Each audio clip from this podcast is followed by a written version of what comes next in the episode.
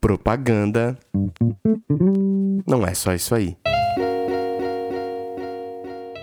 E aí, podcast, hoje eu tô muito feliz. Assim, sério, eu tô aqui com três profissionais incríveis para debater a indústria, a subindústria de premiações na publicidade. E além de profissionais incríveis, hoje eu tô com três indicados, indicadas ao Caboré 2021, então assim, uma honra para mim. Não lembro de ter uma mesa tão agraciada com prêmios assim aqui. Então eu vou pedir que cada um comece se apresentando e vocês vão me permitir começar por quem ainda não esteve aqui nesse podcast. Eu vou começar com Samantha Almeida. Samantha, quem é você na propaganda e na vida? Gente, vocês já são veteranos da casa, é isso? Vocês todos já passaram por aqui, que maravilha! ah, então muito prazer. Obrigada, Lucas, pelo convite. Eu sou uma assídua é, ouvinte do podcast. É um prazer estar aqui, especialmente na companhia desses dois que são mais que amigos, assim. Acho que o Fê, eu conheço ele há muitos anos e tenho uma admiração profunda pelo trabalho que ele faz, não só agora no, na agência Gana, mas em toda a construção mesmo do projeto dele, é, sempre olhando para as pessoas de uma maneira muito generosa e trazendo pessoas do mercado para trabalhar, de pessoas negras e periféricas como a gente para trazer nesse mercado, é, trazer esse frescor que esse mercado tanto busca. Então, eu sempre é um prazer enorme estar do lado dele. E Gabi, minha amiga, a gente teve ontem em outros, em outros espaços juntos e eu sempre penso que você tem que estar em lugares aonde você saia no dia seguinte pensando sobre aquilo que você trocou com as pessoas, né? E estar em espaços onde você conte sua história, mas que também você receba outras histórias e possa construir a partir dessas junções. Então, é um prazer estar aqui com os dois. É, bom, eu sempre começo assim, porque eu acho que é a maneira onde eu me sinto mais confortável de me apresentar. Meu nome é Samantha Almeida, né? Eu sou uma mulher preta de 40 anos. Eu adoro falar sobre isso, porque dá, dá um peso de sobrevivência, né? 40 anos dá um peso de existência, é, de estrada, que hoje eu entendo que é muito importante, que me, que me constrói até aqui. Eu sou carioca, tô falando do Rio, por sinal. É, sou nascida e criada aqui na comunidade da Rocinha, filha da dona Tânia de seu Rogério, pessoas que sonharam muito esse, esse mundo que eu tenho acesso hoje, que abriram mão de muitas coisas para que eu pudesse fazer isso. Minha, meu pai é um eletricista, minha mãe é uma auxiliar, era uma auxiliar de enfermagem. É, pessoas vindas muito dessa base da pirâmide mesmo, que a gente tanto fala, que a gente tanto fala sobre, mas que muitas vezes a gente tem muita dificuldade de colocar no nosso cotidiano dentro do universo da comunicação e da publicidade. Pessoas muito aguerridas e que me deram uma visão muito crítica sobre o mundo, mas também de uma esperança muito ativa. Então, eu acho que isso vai justificar muito quem eu sou na fila do pão na publicidade, porque é carregar esse, essas referências, essas vivências dessas pessoas muito é, muitas vezes muito ignorados pelos lugares onde hoje eu estou inserida, fazer com que eles sejam sempre o começo da minha, da minha existência e o, o começo principal do olhar, do olhar, meu olhar sobre o mundo, eu acho que é o definidor quem eu sou na publicidade. Porque na publicidade eu, tô, eu acho que eu sou a mesma pessoa, só que um pouco mais cansada, acho, né? Então, assim, é, continuo com os mesmos, tentando usar esse, essa, esses aprendizados, essas vivências, esse olhar sobre o mundo como ferramenta de transformação no lugar que eu trabalho. Porque minha mãe, ela, ela tinha uma frase que eu sempre levo comigo, porque me bota um pouco no chão, que é Samantha, nem tudo é sobre você, mas tudo vai ser sobre a maneira como você consegue interferir no mundo a partir de quem você é.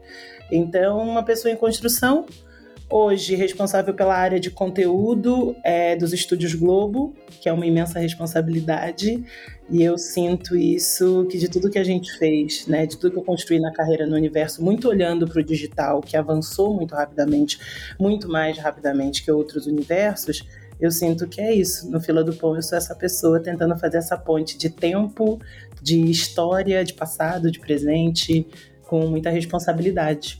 Maravilha, obrigado. Felipe, vai você. Quem é você na propaganda e na vida? Cara, eu sou Felipe Silva, Felipe de Souza Silva, um nome bem brasileiro barra como vou dizer, português ou colonizador, né? Souza Silva. Eu sou de Niterói, vizinho da, da Samanta. Sou filho da dona Zeni, pai do Murilo, marido da Yanata. Eu acho que meu rolê na publicidade na vida é tentar abrir portas, assim, acho que não, não tá no... Eu tenho muito incômodo de estar nos lugares sozinho, já estive muito nos lugares sozinhos, sozinho, então acho que peguei para mim esse essa coisa de tentar nunca tá mais nunca mais estar sozinho nos lugares onde eu tô, ter pessoas como eu nos lugares onde eu tô. Então acho que sei lá, meu rolê eu acho que hoje é esse. Meu, meu rolê é abrir porta e tentar não estar tá sozinho. E por isso que é muito bom estar tá aqui. Não estar tá sozinho aqui, estar tá compartilhando com Gabi, com Samantha esse, esse lugar. Eu acho que sempre que a gente, a gente conversa muito sobre esse podcast, né, Lucas? E eu sempre falo com você, putz, cara, eu nunca gostaria de falar sozinho, eu queria falar com mais gente, eu queria estar em, em ambiente com mais gente. Então, putz, Acho que tá aqui junto com, com essas duas incríveis, assim, pessoas que eu admiro o trabalho muito tempo, muito tempo.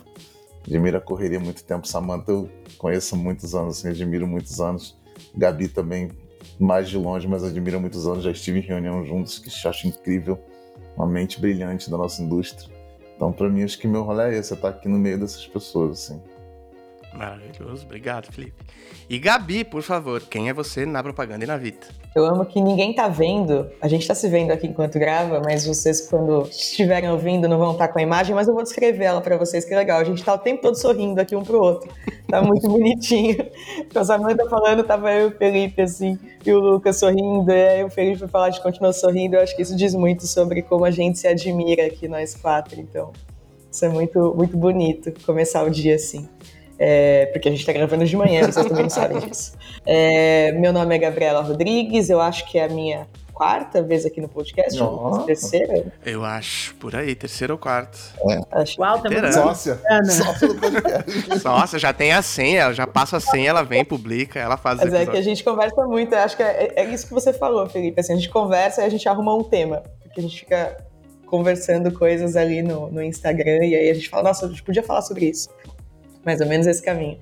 É... Meu nome é Gabriela Rodrigues, eu sou canceriana típica, eu sempre falo isso porque por mais que tenha muita gente que não acredite em signo, mas o jeito mais fácil de me entender é ler um pouco ali o descritivo do que uma pessoa canceriana é, normalmente.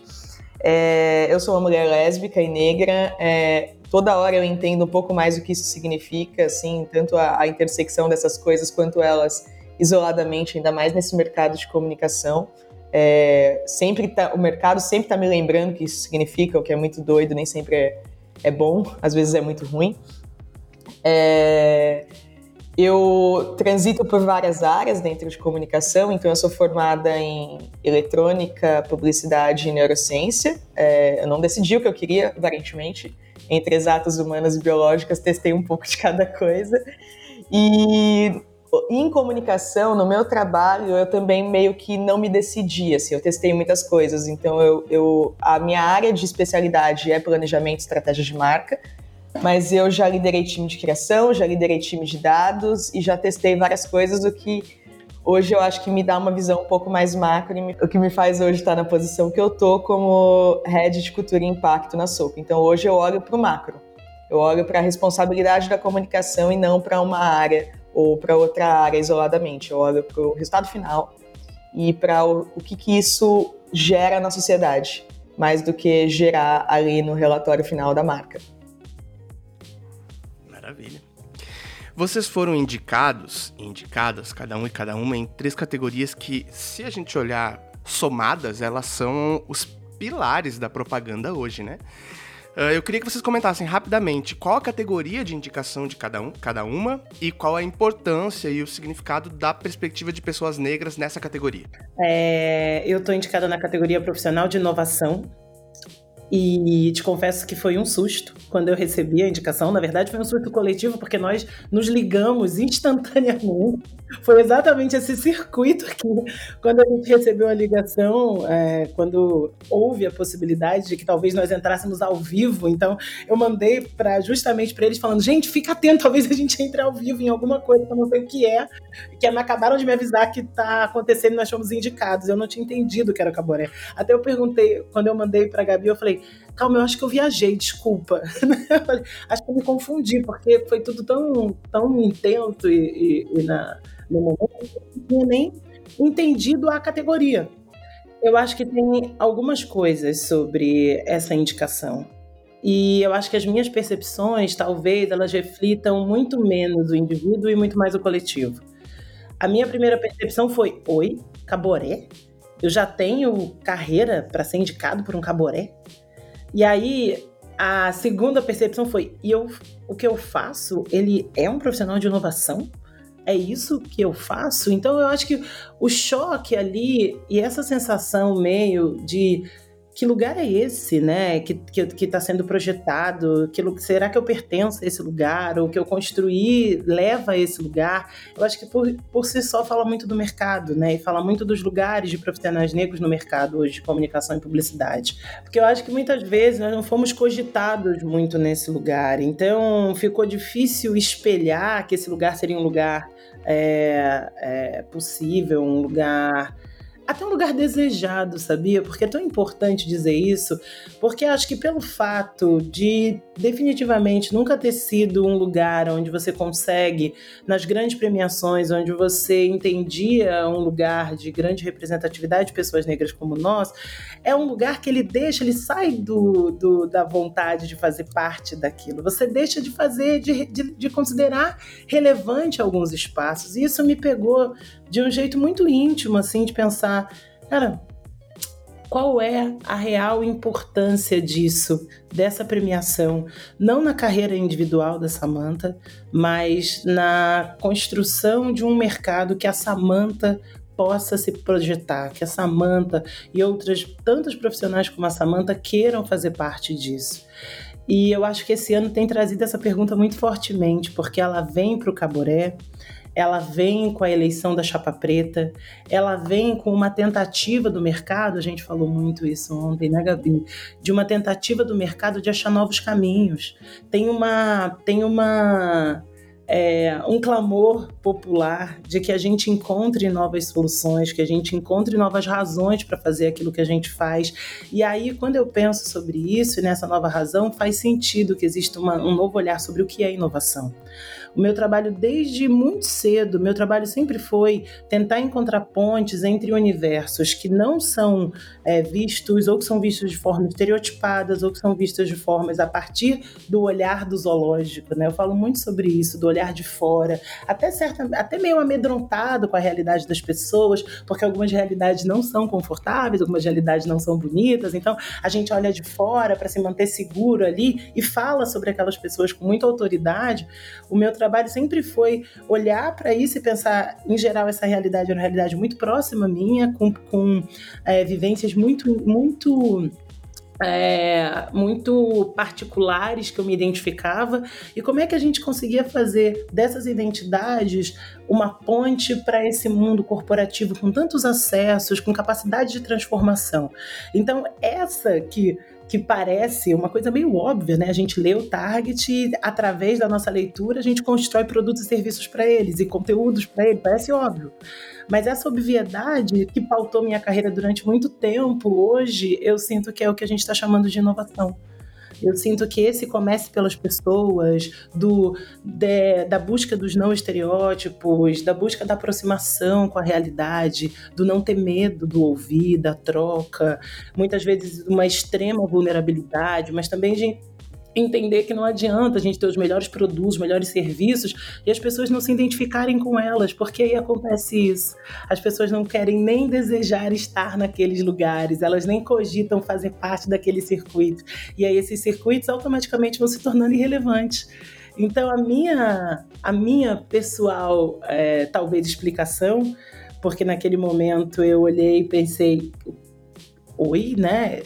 É, é, é, essa configuração faz sentido realmente para minha vida e para minha carreira, mas essa configuração me leva a esse lugar de que até mesmo justamente o fato de eu nunca ter cogitado isso é onde mora a inovação. E aí eu aceitei esse, essa caixa de inovação, porque eu também acho que caixas como inovação precisam ser revistas. Maravilha. Felipe. Cara, eu acho que eu sou. Eu fui indicado na categoria profissional de criação. É, eu não pesquisei, mas segundo meu grande amigo redator Big, é a primeira vez que um, que um, negro é indicado nessa categoria e nunca, nunca um negro ganhou nessa categoria. Porque isso ele me garantiu, eu não pesquisei, tá? Então vocês cobrem do Alexander Big, redator negro de Minas Gerais, qualquer coisa vai lá no LinkedIn dele falando com ele. Mas eu acho que. Não, primeiro que a gente teve essa surpresa, eu liguei pra Samantha, mandei mensagem, falei, cara, foi uma, uma surpresa, é, talvez muito geral, assim. Mas no meu caso, é, tem uma, um ponto a mais, assim, porque é 2021 e, e essa jornada de 2020 para 2021 foi um momento em que meio que eu eu abdiquei de estar nesse mercado, assim, né? nesse mercado do caboré, nesse mercado das agências. Né? Eu estava numa, numa posição que eu estava. Eu tinha várias ofertas para ser diretor de criação em diversas agências, vários chamados, várias conversas para liderar a criação em alguns lugares. E eu abri mão de tudo isso para acreditar num, num sonho meio insano, meio louco nosso, de fazer uma agência 100% feita de pessoas pretas e periféricas, de fazer uma agência que conseguisse trazer tudo isso que a gente acreditava, tudo isso que todo mundo vem falando, para essa linha de frente mesmo da indústria, assim, né? Por que, a gente, imagina, a potência preta periférica criou o Carnaval, que é uma das maiores festas do planeta, por que, que a gente não, não as nossas as nossas ideias, nossa, nossa criatividade não chega lá nessa ponta, né? E tinha muito lugar também, assim, de. Eu acho que de não. Que eu enxergo muito no mercado, de ter muita gente não ser inteiro, assim. Tem, pô, tem muitos negros e periféricos nas agências. Mas parece que a gente não consegue ser inteiro, assim. Parece que, que em algum momento a gente precisa estar escondendo alguma parte. Parece que em algum momento a gente não pode estar oferecendo alguma parte. Então tem um monte de preto periférico, mas que está se encaixando num modelo que eles não conseguem oferecer a totalidade do que, do que são, né? E aí eu meio que a gente, cara, foi um, um ano que eu abri mão desse, desse mercado, desse rolê que vai para os prêmios, que vai para o Caboré, que já que eu pauta aqui é prêmios que vai para esse lugar, para acreditar num lugar assim de cara que a gente pudesse trazer todo mundo que pudesse oferecer chegar inteiro assim, chegar completo com o que você é e ser quem você é. E aí é loucura, né? Isso acabou o que a Samanta está falando, talvez o mercado esteja buscando alguns caminhos, porque isso acabou me trazendo de volta para esse lugar de ser indicado ao Caboré, né? Porque quando eu estava buscando uma outra coisa. E o que é muito louco, porque se você pensar o, o maior projeto da Gana nesse ano, né? Então tudo bem, o Caboré é um prêmio que ele premia também a carreira e não só o ano, mas de fato o ano tem muito peso. Mas o maior projeto da agência esse ano que eu participo como profissional de criação é um podcast. Não é um produto de comunicação padrão, entendeu? Então, assim, cara, a gente criou um podcast, um podcast mano a mano do, com o Mano Brown e, e, tipo, cara, é um projeto muito diferente pro mercado. Então, são caminhos muito diferentes que a gente está buscando e que vai foi trazendo a gente para esse lugar.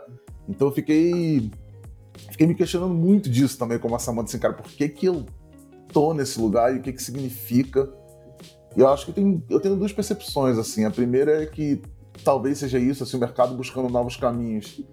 E talvez esse caminho que a gente está buscando aqui, não só o Felipe, mas aqui todo, todo mundo junto aqui na agência, de, seja um caminho que está fazendo um pouco de sentido, de que, cara, o que a gente está buscando não é completamente só um sonho insano, mas faz um pouco de sentido abrir esses lugares. E eu acho que a segunda coisa é que, assim, não. É, é uma indicação muito. O nome do Felipe tá lá, é uma indicação, obviamente, do profissional Felipe, porque é a indicação na categoria individual, não é a indicação na categoria de empresa.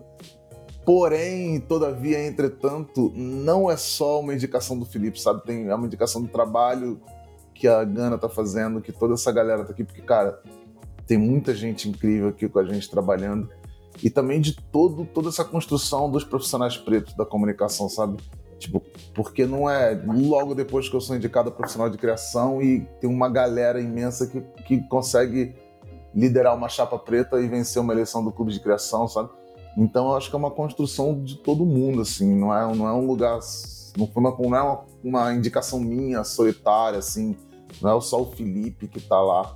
Eu acho que é uma construção de todos os criativos, bem dessa, dessa, dessa força dos criativos é, pretos que estão pressionando, que estão lutando, que estão fazendo, que estão mudando e que estão construindo coisas também. Tem muita gente boa por aí, né, cara, fazendo coisas.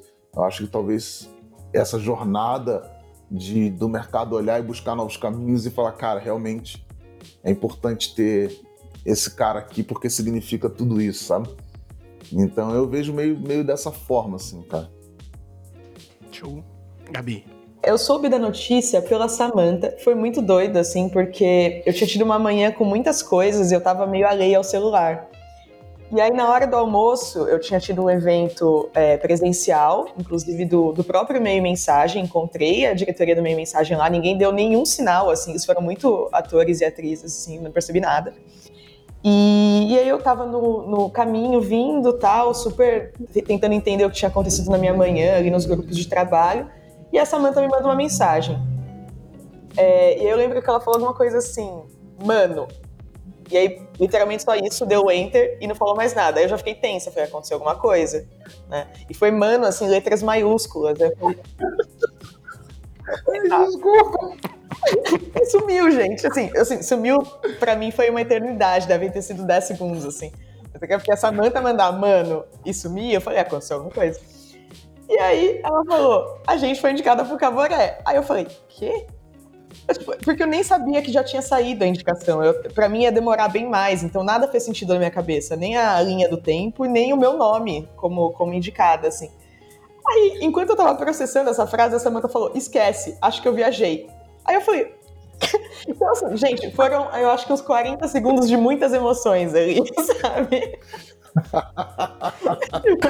Eu não sabia nem que Desculpa. Foi o meu próprio processo de entender o que estava acontecendo. Quando eu vi seu nome, eu fiquei tão empolgada que eu mandei para você e eu pensei.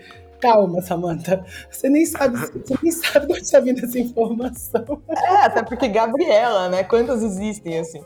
Então, mas foi isso, assim. Aí eu, aí eu enquanto eu tava tentando entender se o que a Samantha tinha falado era para eu esquecer ou para eu aceitar, porque ela também tava no processo e eu também tava, eu recebi uma mensagem do Cime.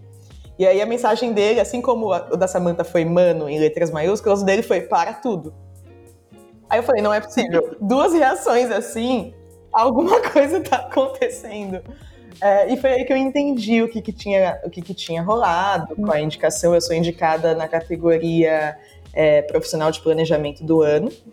É, e aí eu comecei a entender o que, que tinha rolado, né? Eu também não esperava, é, e eu não esperava por alguns motivos, não pelo meu trabalho, mas eu não esperava porque, um, eu deixei de acompanhar o Caboré nos últimos anos por não acreditar muito no que estava acontecendo dentro do próprio Caboré, assim é, tanto das indicações que estavam. É, que, que, as pessoas que eram indicadas, quanto da própria escolha da pessoa depois no final, assim. Eu falava, ah, tá, nada novo, assim. É, dois anos atrás, eu me reconectei com o Caboré, eu, eu falando, falando, dois anos atrás, talvez eu esteja errando o tempo, porque é pandemia, né, gente? Mas foi no ano que a Soco foi indicada a serviço de, de marketing, que é a categoria que hoje o MOOC está tá indicado. É, aí eu me reconectei, eu fui pro evento, inclusive encontrei Samantha também nesse evento, temos fotos desse dia. Se alguém duvida, a gente mostra. É, e eu lembro que foi um evento muito doido, assim, porque eu acho que tinham, sei lá, três pessoas negras é, no evento, assim, de, sei lá, mais de 500 pessoas. E eu fiquei meio chocada, assim, é, com, com o que eu vi, mas, assim, naquele momento também a gente sabia que esse era o mercado é um chocado que não é surpresa, mas que sempre que a gente vê é, é um tapa na cara, assim, sabe?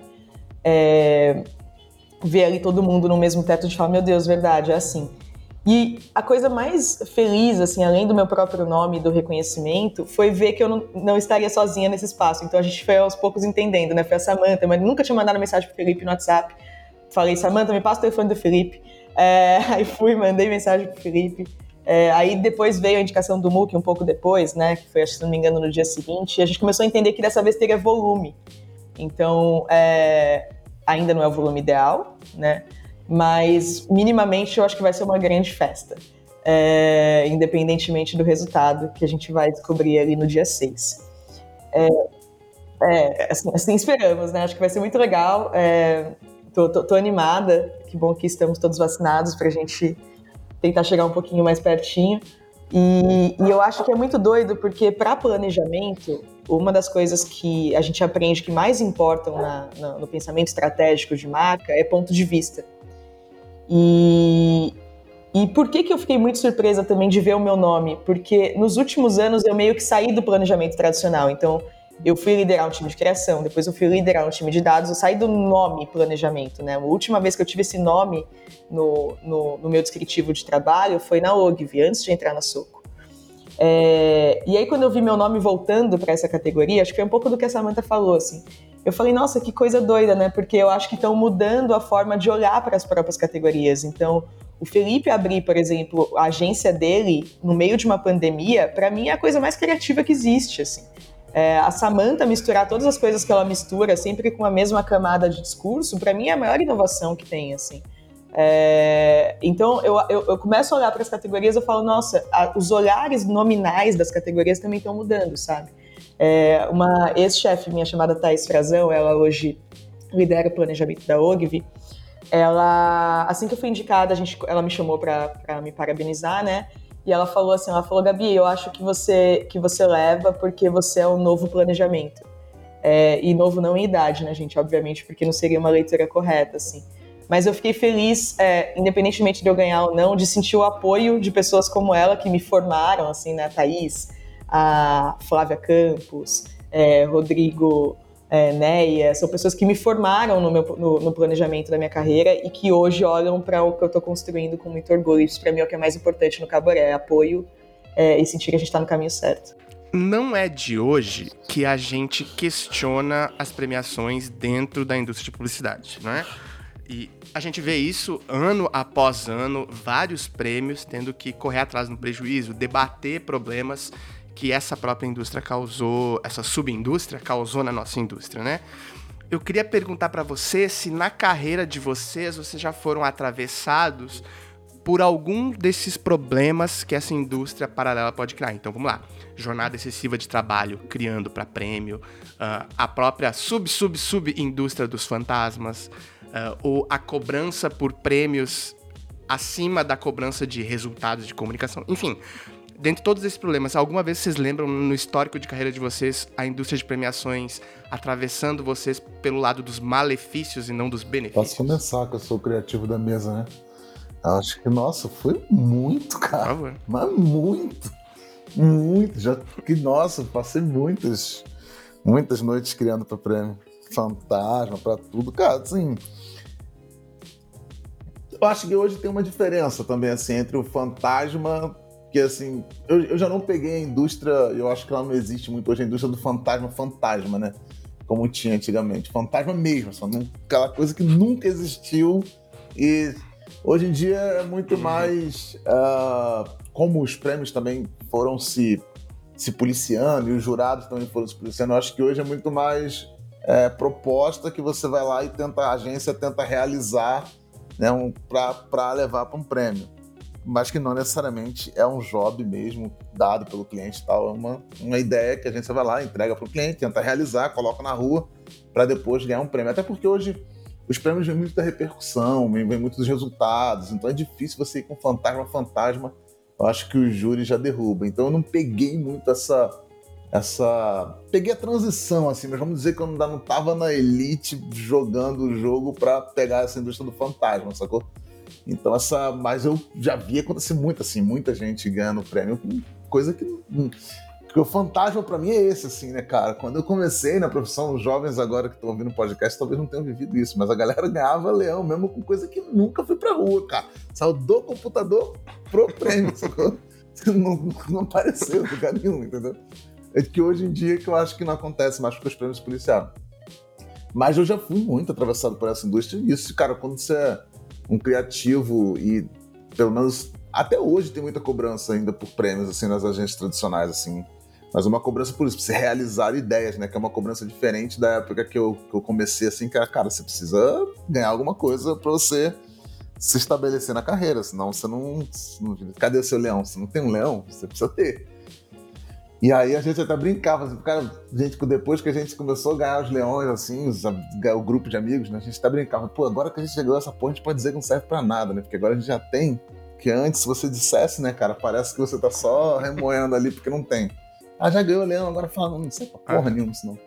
Mas eu fui muito atravessado, é... e mas eu acho que jornada excessiva de trabalho, menos por prêmio e mais por, por dia a dia de agência mesmo. E aí eu acho que isso é, eu, eu, sempre discuto isso assim, porque eu não acho que é só um problema da indústria dos prêmios. assim. Tem uma dinâmica de cliente agência na publicidade que torna jornadas excessivas. E eu insisto em falar nisso. Esse também é um problema dos clientes, dos departamentos de marketing. Não é um problema só das agências, entendeu? Porque tem um problema dos clientes em fazer as agências, tem um drive de five. Precisamos fazer a agência trabalhar, precisamos fazer a agência entregar e as agências vão virando jornadas excessivas muito por. Eu virei muito mais noite por conta de job, de trabalho, do que por conta de prêmio. Então, assim, tem uma jornada excessiva e esse é um problema que a gente tem que dividir com os departamentos de marketing, a gente tem que dividir com as empresas também. As empresas precisam entrar nessa conversa da jornada acessível na publicidade, porque é, não é só um problema das agências assim. É, e mas eu acho que é, a indústria dos prêmios ela roda até hoje, ela acontece até hoje. O que para mim é, vai criando uma, uma, um monstro, um monstrinho assim, que é um monstrão, que, pelo menos na criatividade, que é onde está muito drive de prêmios, que passa a não ser sobre trabalho, entendeu? Passa a ser sobre premiação. Então tem gente, um monte de gente no mercado aí, cara, que tem posição de liderança, ganha salário e tal, que, cara, ganhou dois prêmios na carreira com duas coisas que fez, mas não tem trabalho, não segura o trabalho, não consegue liderar uma equipe, não tem maturidade, não, não, não entrega o dia a dia, não tem um pensamento estratégico, não tem outras capacidades que é preciso na publicidade, porque não teve tempo de construir, porque essa indústria do prêmio inibe essas coisas e ilude, entendeu?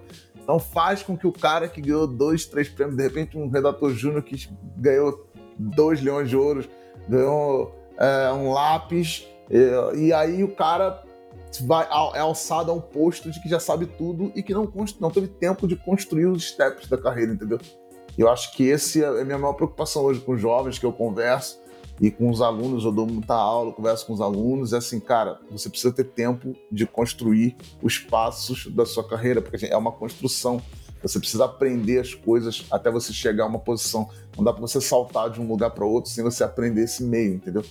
E eu acho que isso é muito nocivo para os nossos, porque dá um drive para os nossos, para os pretos, periféricos aqui, que é assim, cara, você precisa ganhar um prêmio, você precisa ganhar um prêmio, você precisa ganhar um prêmio por quando o cara fica só atrás disso e não atrás de se desenvolver, não atrás de aprender, não atrás de melhorar realmente a parte de trabalho, o olhar estratégico para as coisas, sabe? Então eu acho que isso vai gerando esse monstrinho de todo mundo ficar tentando ganhar um prêmio, tentando ganhar alguma coisa, que é e não em melhorar o trabalho, sabe? É, eu, eu sim, no meu caso, eu, eu minha carreira inteira correu por fora, né? Eu sou cria do digital, eu sou cria do PR, eu sou cria da relação de influência, eu sou cria da, desse universo de dentro da marca. Então, eu acho que essas categorias elas não estiveram no radar durante muito tempo das premiações, o que me protegeu um pouco. É, de uma certa forma, eu acho que tem. Hoje mesmo eu estava conversando com uma querida amiga, Cris Bartz, e a gente estava perguntando, né, o que que te move e tal. E para mim sempre foi colocar coisa na rua, o colocar coisa na rua, indiferente de onde quer que você, de onde quer que eu estivesse, numa área de produto, na área de comunicação, enquanto agência, enquanto plataforma, sempre foi o objetivo de entender o quanto aquilo que a gente estava ali na teoria, o quanto aquilo tinha atração nas pessoas. Então, eu acho que justamente por causa disso eu não, não tenho nenhum perfil para estar tá nesse grupo de elite das grandes, né, das, das grandes. É, é, propagandas para criar coisas para ganhar prêmio, mas que eu nunca nem fui considerada muito para esse, esse lugar. E de uma certa forma, eu tive esse ano em Cannes. Eu fui da delegação brasileira que fez, né, que representou o país no julgamento. Eu não, eu sempre fico pensando o quanto é vantagem, o quanto é e o quanto é auto engano quando a gente traz isso, né? Os primeiros indicados, os primeiros a participar de uma delegação de Cannes, o primeiro dentro de um certo circuito enquanto pessoa negra, porque você cria essa falsa ilusão de que as coisas estão.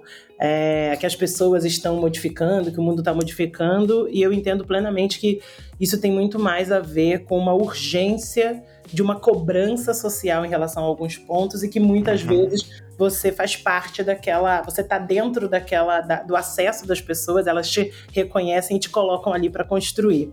Sem desmérito, sem demérito nenhum, pessoal, mas foi muito importante. E aí eu falo sobre os espaços abertos, por seja qual for a razão, e os espaços ocupados da maneira como devem ser. Ter participado de Cannes para mim foi muito importante enquanto jurada.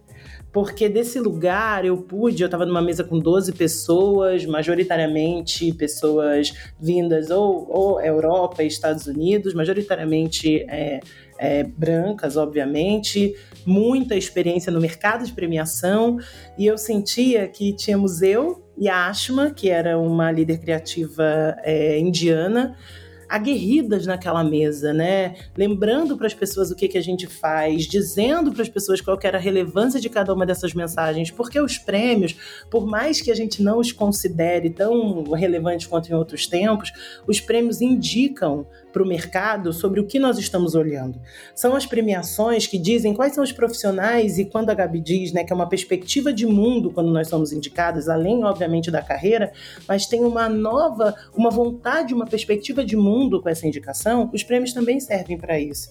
Então, é muito importante, sim, que enquanto houverem os, enquanto houverem os prêmios, pessoas com outras perspectivas de mundo estejam indicadas, sejam premiadas, campanhas que olham o mercado num lugar menos canibal, menos, menos é, é, até autodestrutivo, né? Porque muitas vezes eu falo, tem muitas campanhas que a gente aplaude que elas se vangloriam de hackear um sistema, de burlar uma lei, de conseguir gerar muito mais lead, muito mais audiência, é, dando, é, não cumprindo as regras de alguma coisa. E eu sempre penso que, que que, é, que contraditório uma, uma, um mercado com tantas regras aplaudir aqueles que, que hackeiam as suas regras, que desconstroem as suas regras, não para construir alguma coisa para o bem coletivo, mas para ser esse indivíduo único, especial, que tem, né, que, que sacou como, como é, muitas vezes enganar o sistema. Então eu acho que eu sinto muito que foram muitos debates urgentes e rodas que eu participei. Foram muitas, muitos prêmios e muitas campanhas que a gente questionou e até isso me fala sobre a ascensão de pessoas negras periféricas, mulheres, LGBTs nesses espaços que a gente tem perdido tanta confiança sobre qual é a relevância deles. Porque quando a gente acessa esses espaços, a gente continua sendo quem a gente é. A gente continua vindo da onde a gente veio, a gente continua olhando para o que a gente sempre olhou.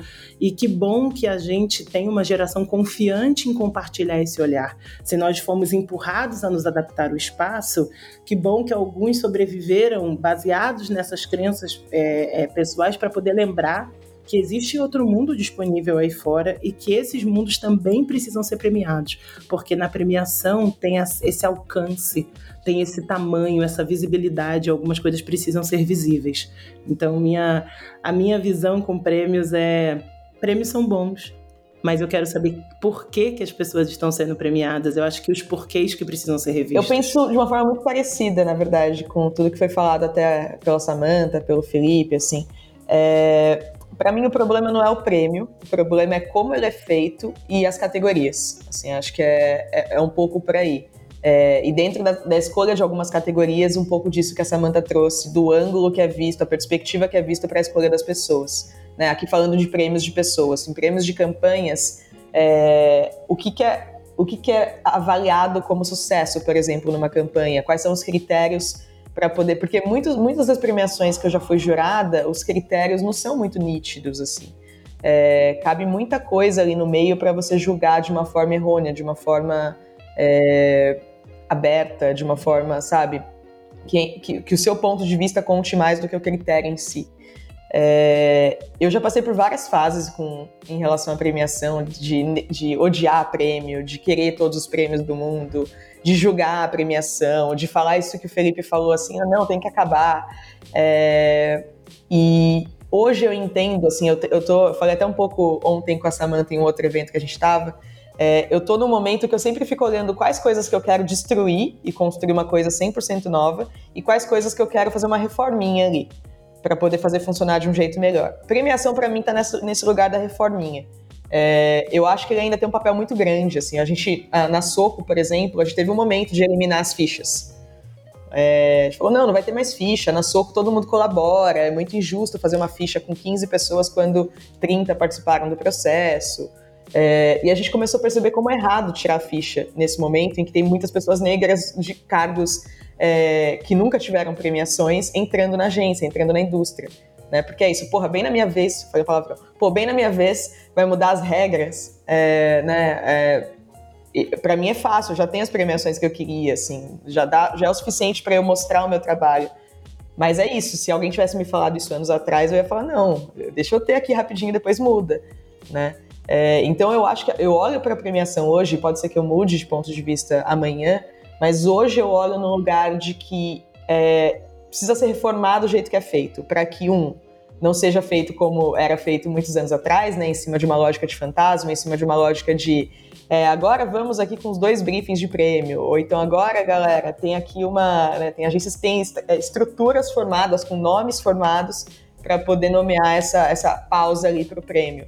É, ou então literalmente criar pensando no resultado de prêmio e não no resultado que o briefing pede, né? Eu, eu, no escopo de planejamento, inúmeras vezes eu já tive que defender campanha na reta final dela. Campanha de Glass, assim, que é uma das categorias né, de mais atreladas a impacto social, que Glass você tem que apresentar, na segunda etapa, você tem que apresentar o case. E eu tive que ajudar a defender um case que eu discordava, porque, porque o case não foi estruturado em cima de um pensamento estratégico. Foi estruturado em cima de uma ideia de prêmio. Né? Já aconteceu, assim.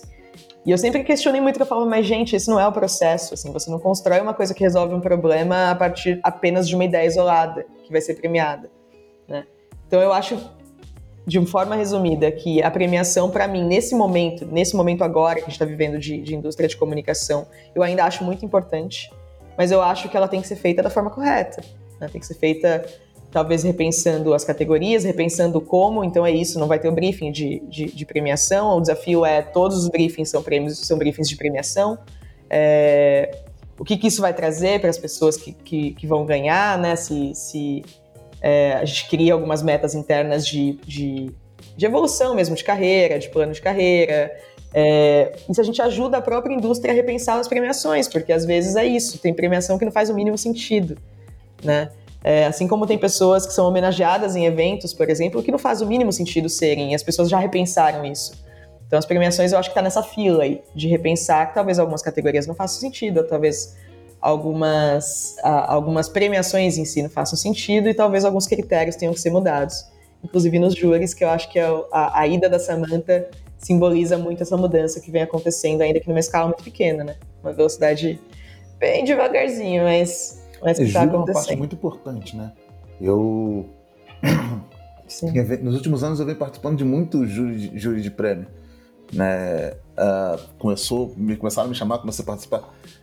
E, cara, como que eu, eu fui percebendo? Obviamente, os primeiros júris que eu comecei a participar era isso. Chegava lá, eu era o único homem negro, não tinha nenhuma mulher negra, não tinha nenhuma pessoa. Todo mundo cis, sabe? Não tinha nenhum. Né?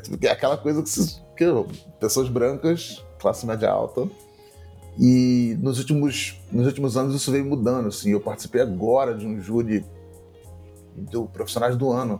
Segundo ano que eu participo do júri Profissionais do Ano, que é um dos prêmios que eu acho muito legais, porque são campanhas que realmente é, aconteceram, né? Tão, tão na, foram vistas, né?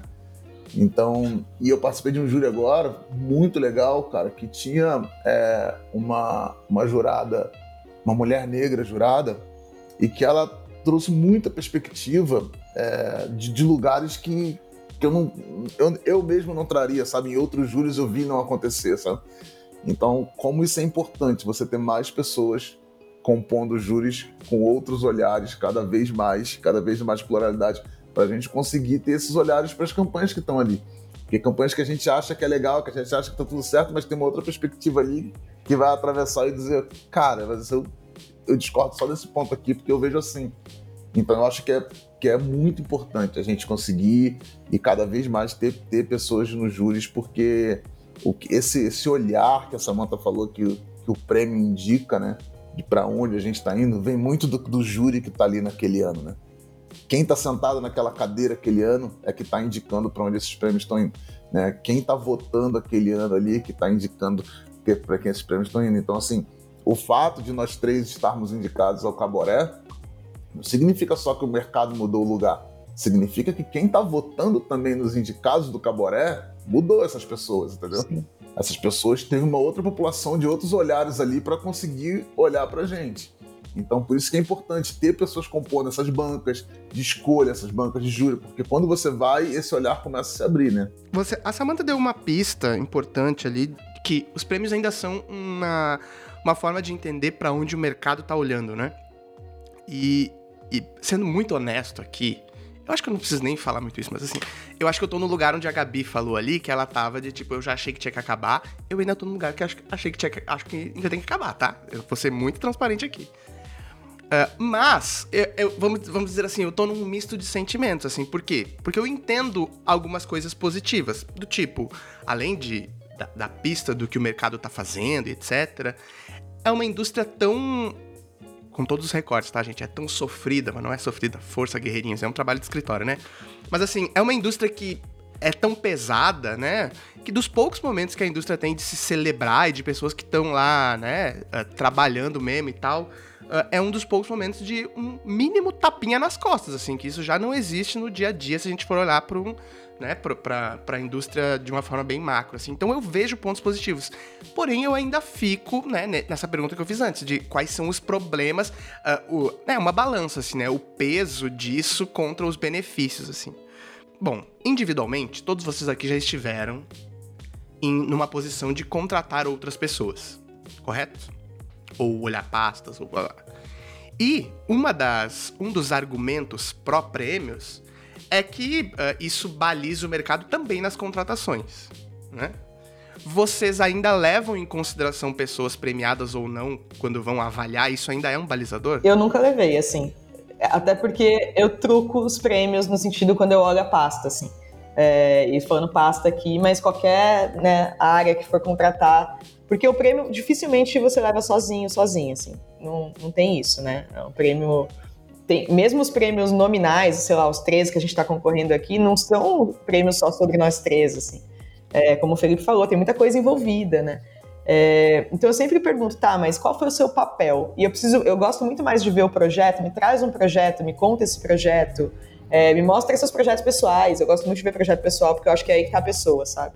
É, do que ficar vendo o prêmio. Eu, sinceramente, nunca levei em consideração. Óbvio que quando vem a gente né? Não, não vou ser poliana que também falar, ah, não, nunca ligo. Mas quando vem, a gente percebe que acende uma luzinha, pelo menos eu percebo, acende uma luzinha, você fala, nossa, ó, deixa eu olhar para essa pessoa, a gente olha diferente, sim. Porque eu acho que é, isso foi o que a gente foi, é o que a gente aprendeu que é sinônimo de sucesso dentro da nossa formação, né?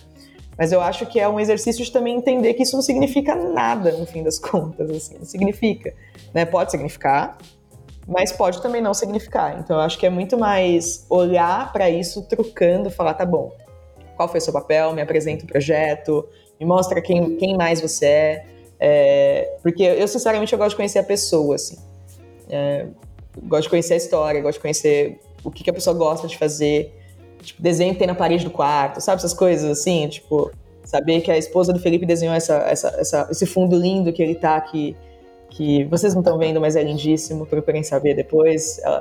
É, e eu acho que isso é muito mais forte do que, de fato, o, muitas vezes até do que não só a premiação, do que o currículo em si, sabe? De onde passou, é, de onde estudou.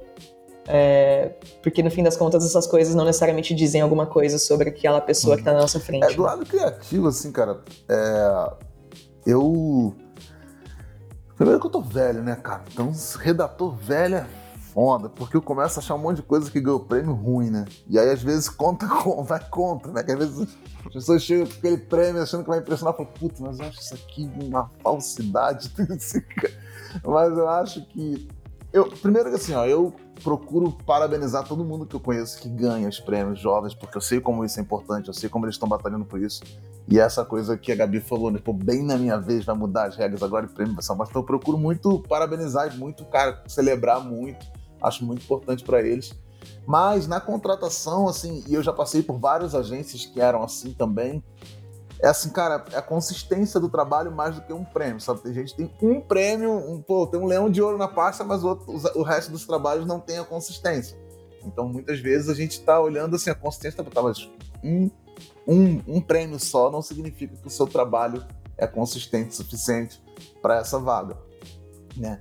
Então, eu Cara, eu sei que tem muita gente que contrata por prêmio, mas eu nunca indiquei ou contratei por prêmio, assim. Eu indico, contrato sempre pelo trabalho, pelo, pelo que a pessoa é.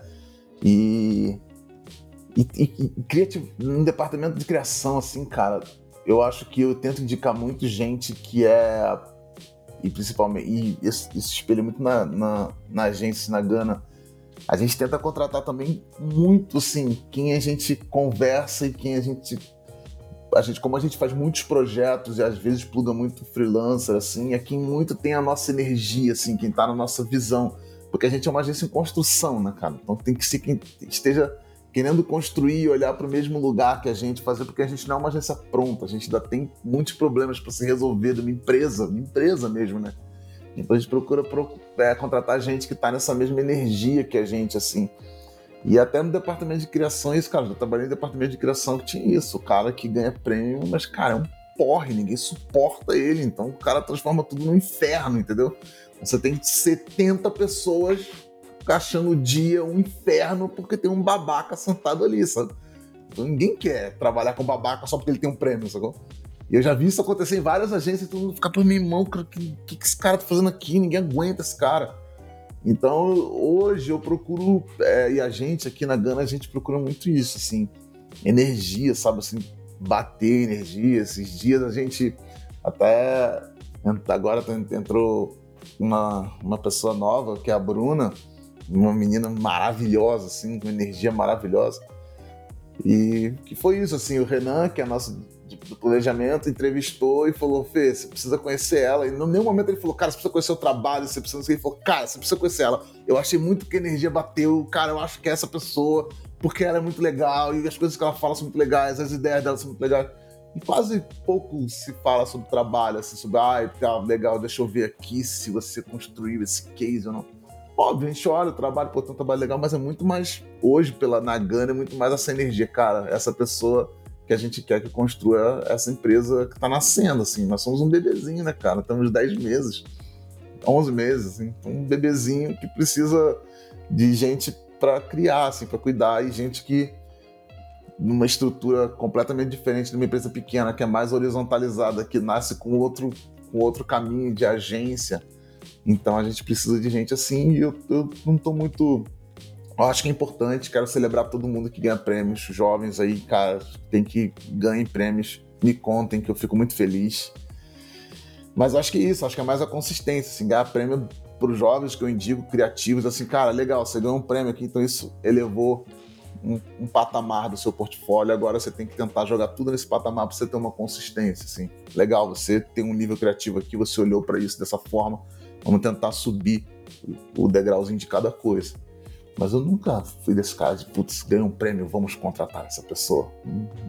Não consigo enxergar assim, não. Ah, assim, eu acho que uma carreira de sucesso ela é feita por muitas coisas inclusive por prêmios, né?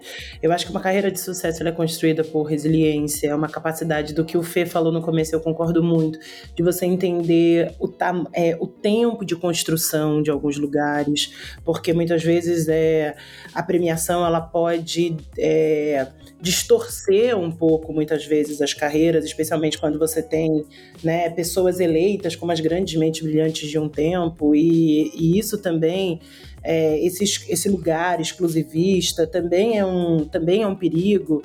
Mas assim, eu vou ser muito honesta. Eu não vou desmerecer nenhum prêmio e eu não vou desmerecer nenhuma transformação que pessoas pretas acabaram de chegar. Então, assim, sabe, é a primeira vez que a gente está tendo esse tipo de debate que a gente fala de, poxa, que, eu, que, que tem repertório para dizer de acessar esses lugares. Então, não, eu valorizo muito os prêmios, eu quero todos nós ganhando muitos prêmios. Eu vou subir, eu falei, eu tenho que ter cuidado com o meu nível de emoção, porque na, a Gabi, o Fê, o Muk, eu ficar enlouquecida com isso, entendeu? Porque não, eu não sou blasé em nada disso, muito pelo contrário. É muita, é muita é muita energia gasta, é muita gente convencida, é muito tempo provando para as pessoas que existe uma perspectiva diferente daquilo. E é para chegar agora e dizer que não, tá tudo bem, os prêmios não importam. Não, para mim eles vão importar e vão importar muito, porque eu sei a diferença que fez na minha carreira quando eu fui indicada a UPix Builder em 2016 ou 2017, eu acho ela, ela me deu uma vontade, porque é isso, é esse lugar. E eu, e eu tenho toda uma teoria sobre síndrome de impostor, porque eu não acredito nela para pessoas pretas, mas isso é profundo, a gente pode entrar em outro ponto. Eu acho que a gente é colocado em alguns lugares e aí é difícil reconstruir a autoestima a partir desse lugar. Mas quando eu, a, eu fui indicada para o UPix Builder, eu estava num momento muito importante da minha carreira, mas trabalhando muito, entregando melhor, a minha alma estava ali. Então, quando alguém de fora diz, bate no seu ombrinho e fala: Olha, parabéns o que você fez, importa para mais pessoas. Isso mudou a minha cabeça, mudou a minha vontade de continuar fazendo o que eu fazia, me deu uma segurança para continuar até muitas vezes avançando um pouco mais nos espaços, porque o que o Fê falou também antes é verdade. É verdade. Às vezes a gente demora tanto para acessar que quando você acessa, tudo que você quer é só se encaixar, tudo que você quer é só ser respeitado, tudo que você quer é só não gerar conflito, nem toda reunião precisa ser um problema. Então, se você não quer ser o apontador de problema da sala, né? Você também quer se divertir, tomar uma cerveja com a galera no final do dia, não ser aquela pessoa que ali, tá vendo? Aquela pessoa criticou a minha campanha o dia inteiro, né? Hoje derrubou e ela e vai ter que fazer alguma coisa porque a visão dela não concorda. E aí foi importante para mim, porque o UPix foi importante para me dar um lugar no mundo. O MIPED, que é o prêmio da, da ONU de afrodescendentes, é, afrodescendentes em transformação, menos de 40, que eu ganhei no ano passado, ele me devolveu um lugar de me, de me lembrar que não importa todos os prêmios e todos os lugares que eu ocupe, eu sou uma mulher preta e isso é global e eu estou em diáspora com muitas outras pessoas pretas. E o Woman to Watch fez o meu pai chorar. E aí eu normalmente fico super emocionada quando eu falo sobre isso. Por quê? Os prêmios coroam trajetórias. Né? E obviamente, como todas as pessoas, como que sendo quem nós somos, o Woman to Watch coroou os meus pais. Eles abriram muito, mão de muita coisa. Construíram muita coisa para que eu pudesse estar ali naquele palco, do lado de outra mulher negra, Viviane, e podendo dizer para as pessoas que é possível ocupar aquele lugar e dando com uma, uma carreira que hoje eu entendo, uma carreira até disfuncional, tentando muita coisa, tentando aprender desesperadamente numa velocidade, porque para algumas pessoas o tempo é muito precioso. Então, subir sim no palco do Woman to Watch e poder agradecer o meu pai foi fundamental para construir quem eu sou e aonde eu tô agora. Então, ser indicado para o Caboré e ter principalmente, por isso que eu liguei, mano, porque quando eu vi todos nós indicados ali, seja qual for, qualquer um de nós, qualquer um que subir para receber aquilo, eu ganho junto. Eu ganho junto, a minha história ganha junto, a minha cara preta ganha junto. Então, sim, eu entendo que a gente precisa rever os rever as estruturas e as instituições. Mas esse discurso do vamos acabar tudo que tá aí não dá certo. E eu acho que, que não essa manta que assim, cara, eu tenho, eu tenho medo que é assim, cara. É. Cara, o racismo é foda, né, cara? Porque tem muita gente aí que vai apoiar acabar com os prêmios do que botar, deixar os pretos entrar, entendeu? Não, mas é, é, isso, é muito difícil colocar os pretos, colocar aqui oh, a galera LGBTQ a mais, é muito difícil colocar todo mundo, então acaba, acaba os prêmios mesmo, é melhor acabar, sacou? E aí é tipo isso, é o bem na nossa vez, né, cara? Tipo assim, porra, não, acaba essa porra toda, não deixa eles entrarem, acaba, taca fogo. E isso que é foda pra mim, assim, pra você assim, putz, cara, não, então na hora de entrar o, o, júri, que vamos fazer o júri diverso. Ah, não, o júri diverso não dá, então, então tem que acabar com o prêmio, porque é muito difícil fazer. Então acaba logo. E esse é o meu medo do discurso, de acabar com os prêmios, assim, de acabar o valor, acabar tudo. Porque agora que tá chegando a galera aí, então não é melhor acabar. Porque é foda mesmo, assim, cara. Galera, o é, é, é, aquilo, né? Arriscado acabar do que, sabe, tacar fogo na laranjeira do que dividir a laranja com todo mundo. Então, isso que me incomoda nesse lugar, assim. E, e reforçando o que a Samanta falou, é, é muito importante, assim, tipo, essa Tô, enfim, abri uma agência na pandemia, uma pequena empresa, sem investimento nenhum de ninguém, assim. A gente abriu a agência com o dinheiro que a gente tinha, assim, cara, acreditando que isso ia virar em algum lugar. A gente abriu uma agência no meio de uma. fazendo uma concorrência por uma conta que a gente nem sabia se ia ganhar, assim. Então, pensa como foi aquela, aquela famosa história de botar o pé antes de ter o chão, né? É, e aí, cara, é muito importante isso. Tipo, chegar agora e falar assim, puta, não, é, você tá indicado aqui ao Caboré como profissional de criação do ano, assim, dá essa oxigenada que a Samanta tá dizendo, assim, de porra, cara. Então, estamos fazendo alguma coisa certa, sabe? Essa decisão de ter largado as agências, de não ter ido para grandes estruturas, virar diretor de criação e fazer o caminho que todo mundo achava que era correto. Um monte de gente me chamou de maluco. Cara, você é maluco, cara. Agora que você vai ser chefe, ganhar dinheiro no mercado, você vai abrir uma agência, cara, você nem tem dinheiro, quem é você para abrir agência? Assim, comentários mesmo, tem comentários no mercado de gente que pergunta, mas cara, onde Felipe arrumou dinheiro para abrir agência? Então, assim, putz, cara, eu acho que tá nesse lugar agora, é o que a Samanta fala assim, tem também essa, essa oxigenada, essa vontade de falar assim, cara, putz, cara, isso aqui é um caminho que, que, que eu tô trilhando, que tem alguém aí fora que tá olhando e tá falando, cara, vai que está indo na direção certa. Sabe? Eu acho que tem um, um, um recado muito importante da, desse ano do Caboré, que é o que está sendo apoiado como pensamento, porque eu acho que não são só indicações Sim. de pessoas negras, são indicações de pessoas negras que estão mudando o mercado, todas elas. É, e eu acho que é sempre importante a gente olhar o que está atrás da indicação. E para mim é muito. A Samantha falou isso ontem, a Samantha falou isso hoje, eu concordo 300% que é qual que é o apoio que está vindo, né? É, até postei isso esses dias, assim, é, apoio a combustível, assim, estão pondo combustível num ponto de vista que quer mudar o mercado. E não foi só um ponto de vista, né? Foi Samantha, foi Felipe, fui eu, fui Muki, foi Muki, é combustível para mudar o mercado, assim. E isso veio como apoio, não veio como uma indicação, né? Eu não tenho noção quantas pessoas votam, mas escolheram nossos nomes, assim, então colocaram combustível na gente. Eu acho que isso é o maior recado que esse prêmio passa. Eu já perdi completamente aqui o, o a linha de de âncora, já não sei mais o que, que eu ia falar da pauta aqui, mas eu queria comentar algumas coisas que, tipo, tem uma frase que eu gosto muito que é uh, Cannes é uma grande bobagem até eu ganhar o meu, né? Tipo assim, para mim é exatamente isso. Eu também tô aqui nesse lugar de tipo, ah, eu tenho que criticar, mas é, mas ele ajuda na carreira e tal e etc. É lógico que eu nunca eu nunca vou criticar o, o prêmio quando ele, né, quando ele quando ele se coloca numa posição de se revisitar. Isso eu acho né?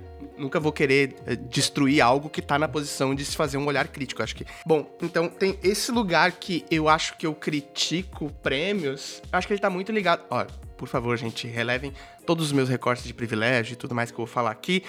Mas tem uma coisa que eu acho. que eu sempre achei meio uh, problemática nos prêmios, e isso é totalmente uma. advogar em causa própria mesmo.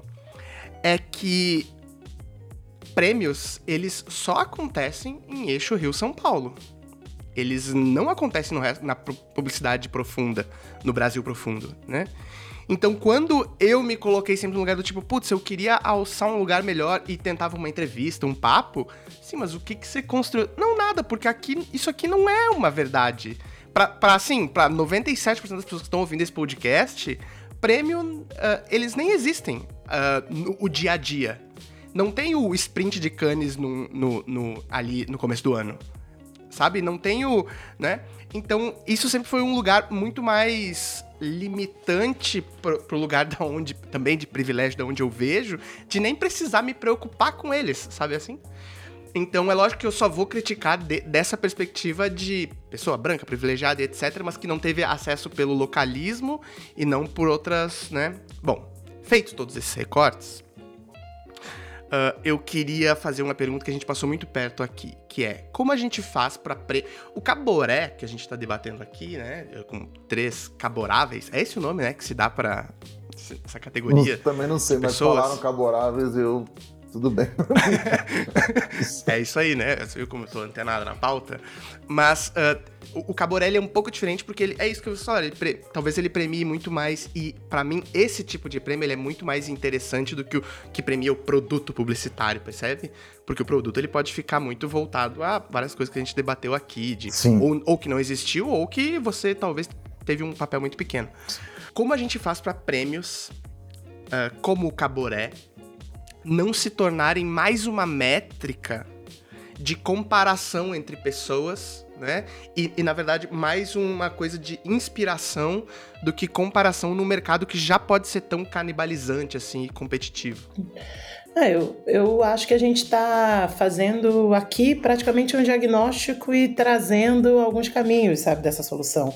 Porque o que a gente está dizendo é que a gente precisa olhar não as carreiras das pessoas em si, né, as escolas onde elas vieram, ou os cursos e os prêmios que elas fizeram, mas o impacto delas dentro do mercado. E isso não acontece só no Eixo Rio e São Paulo.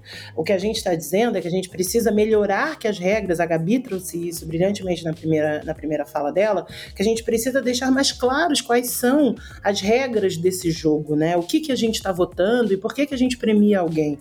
Porque as disputas precisam ser mais acessíveis e, consequentemente, mais justas. Porque justamente, assim, eu, não, eu acho pouco realizável que uma premiação não seja uma disputa, né? Porque a premiação, obviamente, a gente está falando de muitas coisas produzidas e quem são aquelas pessoas que acharam um espaço, uma perspectiva, um olhar que movimenta para além do objetivo original além de entregar aquilo que ela se comprometeu, que ela consegue tatear alguma coisa que é mais universal. Só que quem define essas universalidades também estava olhando para uma visão não universal. Então, o que a gente está.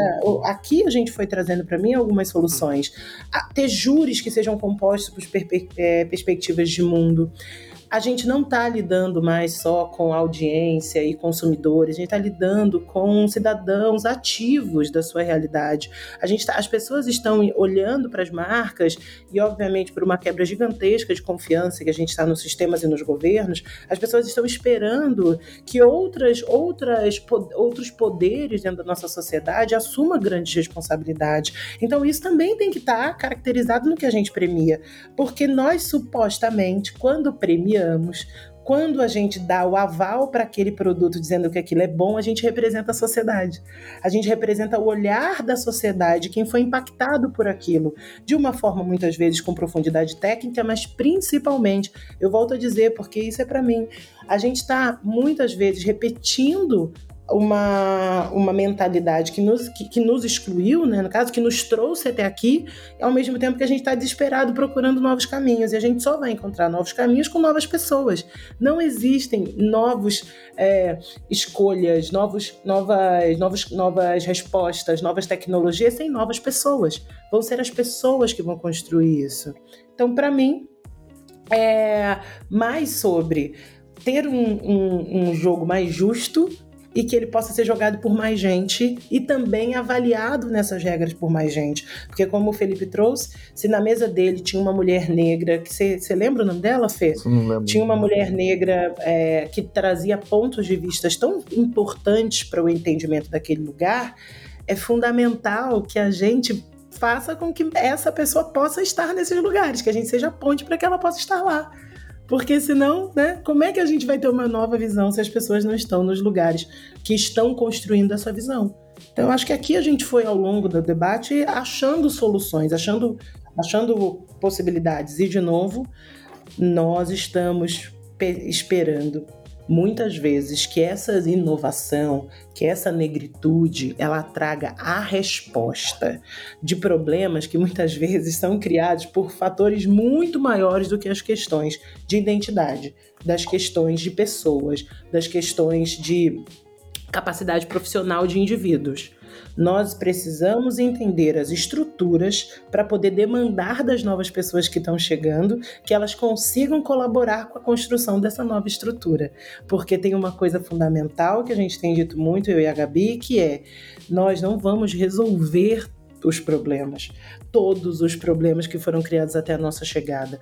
O que a gente, a nossa chegada, representa é uma possibilidade de um novo olhar para esse problema. E aí, quem sabe, construirmos juntos uma solução. Deixa eu botar aqui, é, desculpa, que é bom a gente nomear as pessoas pretas. É a Cris Oliveira, que é diretora de criação da W3 Isso. House. Então, assim, pessoa fundamental no meu jogo. É isso. Cris Oliveira na sala fez diferença na, sua, na, sua, na sua avaliação de premiação. Porque é isso. A vivência da Cris, a vivência da Cris e a experiência dela não traz a resposta, mas a participação dela no processo traz um caminho para uma possível resposta. Eu acho que eu, eu queria falar uma coisinha só, que eu acho que a, a escolha intencional, a gente falou muito sobre intencionalidade também, eu Samantha, recentemente a escolha intencional do meio mensagem de diversificar os votos, quando eu digo diversificar os votos é porque, é, para quem não conhece a premiação, só vota quem assina. É, e houve uma intenção do meio mensagem de ajudar para que mais pessoas tenham esse poder de voto. Mais pessoas, inclusive fora de uma bolha branca, cis, hétero e formada majoritariamente por homens é, de uma classe alta. É, isso por si só eu acho que já vem construindo muita mudança, assim. Eu acho que tem uma coisa para a gente pensar. Eu pensei muito isso quando fui fazer a campanha, a fatídica campanha do Caboré, porque eu fui estudar todas as campanhas que foram feitas nos últimos anos dentro da minha categoria. E eu percebi que existe uma receita. E a receita é falar o número de premiações, chamar ou pessoas das marcas ou pessoas da equipe para falar, fazer depoimentos é, quase sempre lidos. Dá para perceber que a pessoa está lendo enquanto grava. É, e mostrar case. E eu fiquei me questionando, eu falei, tá, esses comentários, quem garante que são verdadeiros, que são espontâneos sobre a pessoa? É, os cases, ninguém faz sozinho. Os prêmios, ninguém ganha sozinho. Ainda mais em cargos altíssimos, que são os cargos normalmente indicados ao cabaré.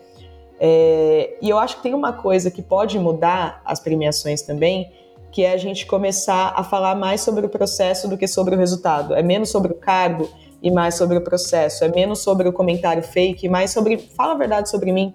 É, por exemplo, na premiação, eu queria saber por que, eu fui indicada. O que estão vendo em mim? Talvez um campo aberto ajudasse a gente a entender. É, existe uma concorrência dentro da, dessa premiação e vai existir um evento, por exemplo, organizado pelo GP, em que a gente vai poder conversar dentro das três indicadas, entendeu? E eu achei isso super legal, porque eu falei, nossa, a gente vai poder conversar numa lógica de colaboração, não numa lógica de competição. Porque independente de quem ganhar, é muito legal a gente pegar esses três holofotes que estão na gente e juntar num recado único. É, então eu acho que é muito também criar uma lógica de colaboração envolvendo as pessoas que têm essa visibilidade de premiação para a gente quebrar um pouco né, essa coisa, ai meu Deus, eu tô competindo, ela é minha rival. Não é legal isso, sabe?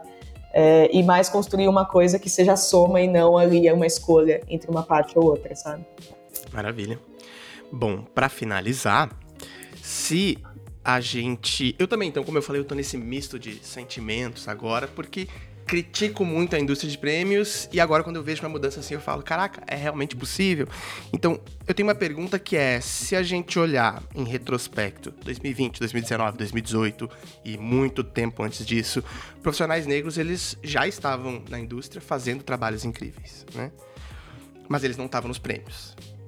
Ah, eu quero perguntar se é cedo para ficar otimista numa mudança nessa indústria de prêmios. Tô sendo otimista demais, rápido demais, uh, não é? Então a gente tem três profissionais negros indicados no mesmo ano no Caboré, tem Chapa Preta sendo eleita. Uh, contudo, a gente está num país uh, beirando o conservadorismo extremo e já num conservadorismo, beirando o conservadorismo extremo, uma, um projeto de lei 504 aí quase sendo aprovado e indo adiante. É cedo para eu estar otimista demais com mudanças reais na publicidade? Vai, Fê. É, cara, tá com cara que sou... quer responder. Eu odeio ser pessimista em momentos bons, sabe? Mas é que eu acho, na verdade, não sei se é cedo para estar tá confiante, assim. Eu tô sempre confiante e, eu, e acreditando, acho que senão eu não continuaria tentando, sabe? Mas eu acho que é cedo para descansar, sabe? Não acho que aconteceu. Eu acho que tá tudo no processo. Eu acho que é tudo um processo, acho que tá tudo acontecendo. É, eu fico pensando muito, é, cara, legal, estamos nós três aqui, tem a MOOC, o galera do MOOC como serviços, é, eu esqueci a categoria serviços, como é que é o nome? Tem um nome, né? Serviços de marketing. Serviços de marketing, isso. É, e eu, eu, fico pensando no ano que vem, sabe? Mas quem, quem vai estar tá no ano que vem? Como, quem serão essas pessoas aí? Porque para mim a mudança não é estar tá um ano, sabe? A mudança é começar e acontecer e acontecer e acontecer.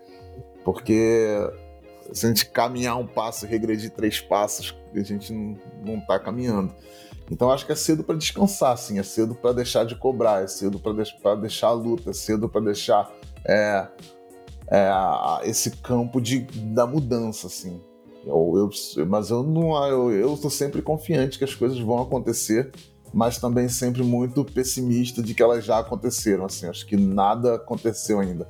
Acho que a chapa preta foi um passo, mas ainda a gente ainda tem dois anos, acho que são dois anos, eu acho aí, de gestão desse clube de criação e do empenho de todas essas agências é, em apoiar essa chapa e fazer aquelas coisas acontecerem. O clube de criação é uma entidade sem fins lucrativos. É, precisa de muito apoio de muitas agências e como vai ser esse apoio agora que tem uma liderança negra uh, nessa, nessa entidade, sabe? Acho que então tu, tu tá tudo no caminho. Eu vejo isso. Muitas agências que apoiaram a Chapa Preta fizeram posts apoiando publicamente a Chapa Preta, mas não tem nenhuma liderança preta nas agências. E aí? Como é que vai ser essa mudança daqui para frente? Então acho que tá tudo no processo, assim. Eu tô de olho nesse processo, nessa mudança. Assim, qual é o próximo passo e como que a gente vai dar o próximo passo e o que, que a gente está construindo hoje para dar o próximo passo. Só que para mim não adianta, pô, legal, fui indicado, aí, pô, a, a Caboré, que coisa maravilhosa, mas o que, que isso está construindo para o próximo passo? O que, que a gente vai fazer para isso construir para o próximo passo? Como é que a gente vai trazer mais gente? Como é que a gente vai abrir mais portas? Como que a gente vai se conectar para construir é, esse próximo é, é, lugar assim e sempre alcançando mais, mais lugares e mais espaço. Por isso que eu acho que não está pronto ainda é cedo demais para comemorar, eu acho. Mas para ficar confiante, a gente tem que estar tá confiante todo momento, senão a gente desiste muito fácil, cara. É muito. É mais fácil desistir, acredite em mim, assim, cara. É mais fácil, mas aqui a gente tá numa luta, numa luta constante, assim, por um espaço, por um. Por um, um, um, um espaço que é merecido, sabe? A gente construiu muita coisa, muita gente. Eu não sou o primeiro cara, muita gente antes de mim construiu muita coisa nesse mercado e não chegou nem perto de ser indicado ao Caboré, sabe? Então, cara, eu tô aqui porque muita gente construiu antes. Então, o que que eu aqui vou construir para os que, vai, que vão vir depois, né? Ah, é porque acho que você traz uma. Você, essa pergunta traz muita reflexão, né? Porque eu acho difícil a gente determinar o que é uma transformação real especialmente vista de dentro dela, né? No sentido que a gente está vivenciando esse tempo. E é o tempo que determina se aquilo é uma transformação ou se aquilo é um momento, é um recorte histórico que é sem, sem rastro. Então eu acho que o que a gente está fazendo aqui é um convite mesmo, um convite público, para que isso seja o começo dessa conversa, para que isso seja os primeiros, os primeiros resultados de um grande investimento. Porque, como eu disse, como eu e majoritariamente todas as pessoas negras em ascensão ou em algum momento de destaque na carreira, né, em algum lugar de destaque, elas são frutos de muitas outras gerações que abdicaram coisas para que elas estejam ali. Então, a, é, é natural que a gente pense sobre o futuro é, olhando para o presente. Porque a gente só consegue dizer que esse momento está acontecendo porque, cara, a gente está falando que esse ano, especificamente esse ano, as leis de cotas estão sendo revistas. Esse ano a gente teve uma juventude negra absolutamente tirada da escola e sem nenhum suporte para fazer esse retorno. Então, a gente vai ter uma evasão escolar muito grande da população negra. A gente tem as mulheres negras sendo o maior alvo da pandemia globalmente, especificamente no Brasil. Ou seja, isso vai refletir no mercado que, que, a, que essas empresas, essas agências vão receber nos próximos anos. Então, tem uma grande chance de pessoas como eu, que vêm das bolsas, das ações afirmativas, do suporte público e privado, e chegaram a esse lugar como uma prova honesta de que acesso, educação e suporte é, é e suporte emocional é extremamente revolucionário, de ver uma geração que não vai ter acesso a isso, que ao contrário, que está sendo negado a isso. É, e apesar de nós estarmos aqui, vale a pena ver até mesmo nesse, nos prêmios, né? O, o, o, o Felipe falou sobre o profissional do ano e ontem eu fiz um exercício de olhar as fichas técnicas dos prêmios e eu fiquei muito com essa sensação de Será que a gente andou? Porque muitos, muitas campanhas, especialmente umas com protagonismo da diversidade, têm fichas 100% masculinas e brancas. E a gente precisa se perguntar por que, que isso não causa incômodo no, no, no, no sistema como um todo. Né? No, por que, que isso, quando você está na sala e você olha para o lado e você repara que ninguém é diferente de você, e com todo o debate que está posto nos últimos anos, como é que isso não te causa incômodo, como isso não te causa vergonha, como isso não te causa uma sensação de tem alguma coisa de estranho aqui? Então quer dizer que se por um lado a gente tem um mercado acordando, por outro lado você tem um, um, um grupo resistindo mesmo a, a, a compartilhar os seus espaços. Mas eu também sou muito otimista, assim, eu preciso ser.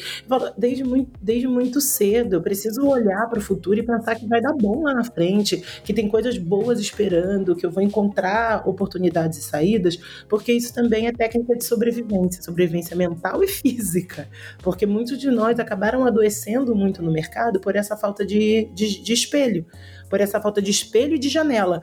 Falta de espelho de se ver no mercado e falta de janela de olhar para um horizonte possível. Então, eu sou muito otimista e eu não posso menosprezar nenhum avanço, porque qualquer avanço em tempo de retrocesso é bônus. Então, sim, ter programas onde você tem exclusivamente direcionado para treinar negros, envolvimento de liderança negro, precisa ser referência sim. Eu vou aplaudir, vou dar espaço e vou falar sobre, vou reverenciar. A gente pensar que nós temos a maior, é, eu imagino que seja, né? Também não fiz essa pesquisa profunda, mas o maior número de indicações de pessoas negras numa premiação tão importante como o Caboré, o Oscar da nossa, da nossa, da nossa indústria, que sinaliza para as pessoas que é, o olhar sobre o mundo é muito importante importante sim. Ontem eu recebi, indica... eu recebi um link, né, indicação de um prêmio chamado Potências, que é um prêmio que só está olhando para o mercado criativo de entretenimento de pessoas negras e eu pensar que eu estou indicada numa categoria profissional, né, profissional do ano, do lado de mais cinco, seis pessoas negras que eu admiro profundamente, que são pessoas que estão construindo coisas extremamente revolucionárias e qualquer uma delas que ganhar, eu vou estar tá lá aplaudindo como se fosse eu mesma. Então eu preciso garantir, até para minha própria, é, meu, meu próprio avançar, que nós estamos construindo um lugar possível de futuro. Mas uma pena que muitas pessoas que poderiam trilhar esse caminho que está sendo aberto com muitas, com muitas é, desgastes pessoais, individuais no processo, que eles não vão poder ser ocupados porque nós estamos num momento de extremo retrocesso dos direitos das pessoas negras no, no país do, do direito das pessoas de grupo minorizados em geral, mulheres, LGBTQIA, periféricos, e é um pouco sobre isso. A gente precisa é, tomar para nós, especialmente as lideranças, a responsabilidade da transformação. Eu sei que eu digo sobre isso, eu digo isso para mim mesma, tá? O tempo inteiro. O tempo inteiro eu tô pensando sobre, cara, isso que eu tô fazendo, de novo, isso é importante para quem? Porque se é só importante para mim, para mim tá dado. Eu já tenho, já cheguei onde eu quero, a vida já tá boa, tá tudo certo. Agora, se isso termina em mim, quem vai proteger o meu irmão de 14 anos de idade, que é um garoto negro? que hoje eu falo sobre isso nos lugares onde eu estou, porque é uma maneira de materializar para as pessoas sobre o que, que a gente está dizendo. Meu irmão tem 13, 14 anos, ele tem 1,80m, ele é um homem negro retinto, de uma comunidade, e quando a gente vai ao supermercado, as pessoas têm medo dele. As pessoas, ele tem 14 anos de idade e as pessoas realmente têm medo. Você consegue ver o pavor das pessoas dentro de um supermercado aqui na zona, na zona norte de São Paulo. E a gente precisa lembrar que ele é só uma criança, a gente precisa lembrar que qual é, qual é os universos do imaginário de um adolescente negro, a gente precisa reconstruir as possibilidades de sonhos de jovens negros, porque na comunicação a gente pode ajudar as pessoas a terem novos imaginários sobre nós. E é isso que a gente faz cotidianamente: é ajudar as pessoas a não terem medo do meu irmão. Porque do que adianta eu estar com uma vida resolvida se eu não puder proteger ele? Meu, meu cargo não protege ele. A gente precisa se lembrar disso cotidianamente. Então, eu fico otimista pelo, pela fase que a gente está vivendo, porque é fruto dos últimos 20 anos, né? especialmente dos últimos 10 anos de, de acessos, mas eu fico preocupada com as próximas gerações que não vão poder trilhar o mesmo caminho. Então, é uma, é, é uma, é uma, uma versão corporativa de Pablo, né? Um triste com tesão, entendeu? Eu tô, eu tô muito nesse lugar, assim. Rainha de todos, né? Rainha de toda a cultura pop desse Brasil, então eu tô um pouco nesse lugar dela, assim. Eu amo que você terminou com essa frase que eu ah, quando o Lucas perguntou, eu pensei, né? Falei, nossa, acho que por mais estranho que seja trazer uma frase marxista num podcast de publicidade, é, tem uma frase que traduz muito para mim, que é uma frase marxista que fala sobre o otimismo da vontade e o pessimismo da razão. É, e para mim é muito isso, assim, sabe? É, nesse contexto de publicidade, é muito sobre ao mesmo tempo, foi incrível receber indicação, assim, eu fiquei o dia todo respondendo as pessoas, me sentindo apoiada, é, cada premiação que eu vejo de pessoas que eu apoio, que eu, que eu admiro, eu vibro junto, é, então a gente vai nessa lógica de otimismo, né? Porque a gente quer que mude, a gente quer que aconteça, e a gente sentir que andou, que subiu um degrau, a gente vibra, a gente fala, meu Deus, está acontecendo. Mas aí tem o pessimismo, né, da razão, porque é isso, a gente vê o noticiário, a gente entende o cenário macro, a gente é, sai da nossa bolha, vai para um evento que tem outras, outras pessoas fora da nossa bolha, a gente toma um tapa na cara de choque de realidade. Então é sempre, eu sinto que eu estou sempre nessa corda bamba, assim, entre é, esse otimismo da vontade e aí de repente, meu Deus, o pessimismo da razão. E eu acho que no fim das contas é bom ter esses, essas duas lentes, né? Porque eu não fico é, nem apenas desmotivada e, e fragilizada pelo cenário real, né? E também não fico numa bolha de é, otimismo no sentido, não tudo está acontecendo, porque não está, né? É, pelo menos não está como deveria. É, então eu acho que, olha só, Lucas, acho que é inédito esse podcast falando sobre marxismo. Mas é o melhor podcast do Brasil, né, gente? Uma publicidade. De qual, é, de qual marca? É, é, mas eu... é desse, é, é, é esse o, o, o, nosso estágio hoje. O nosso estágio emocional é esse. É isso, eu queria dizer que é um podcast de publicidade, mas com um viés totalmente ideológico, declarado, esquerdalho. Então, assim, não, não, não tem ralo preso aqui. E tô muito feliz. Muito, muito, muito, muito. Adorei mesmo. Muito obrigado. Me indica um arroba.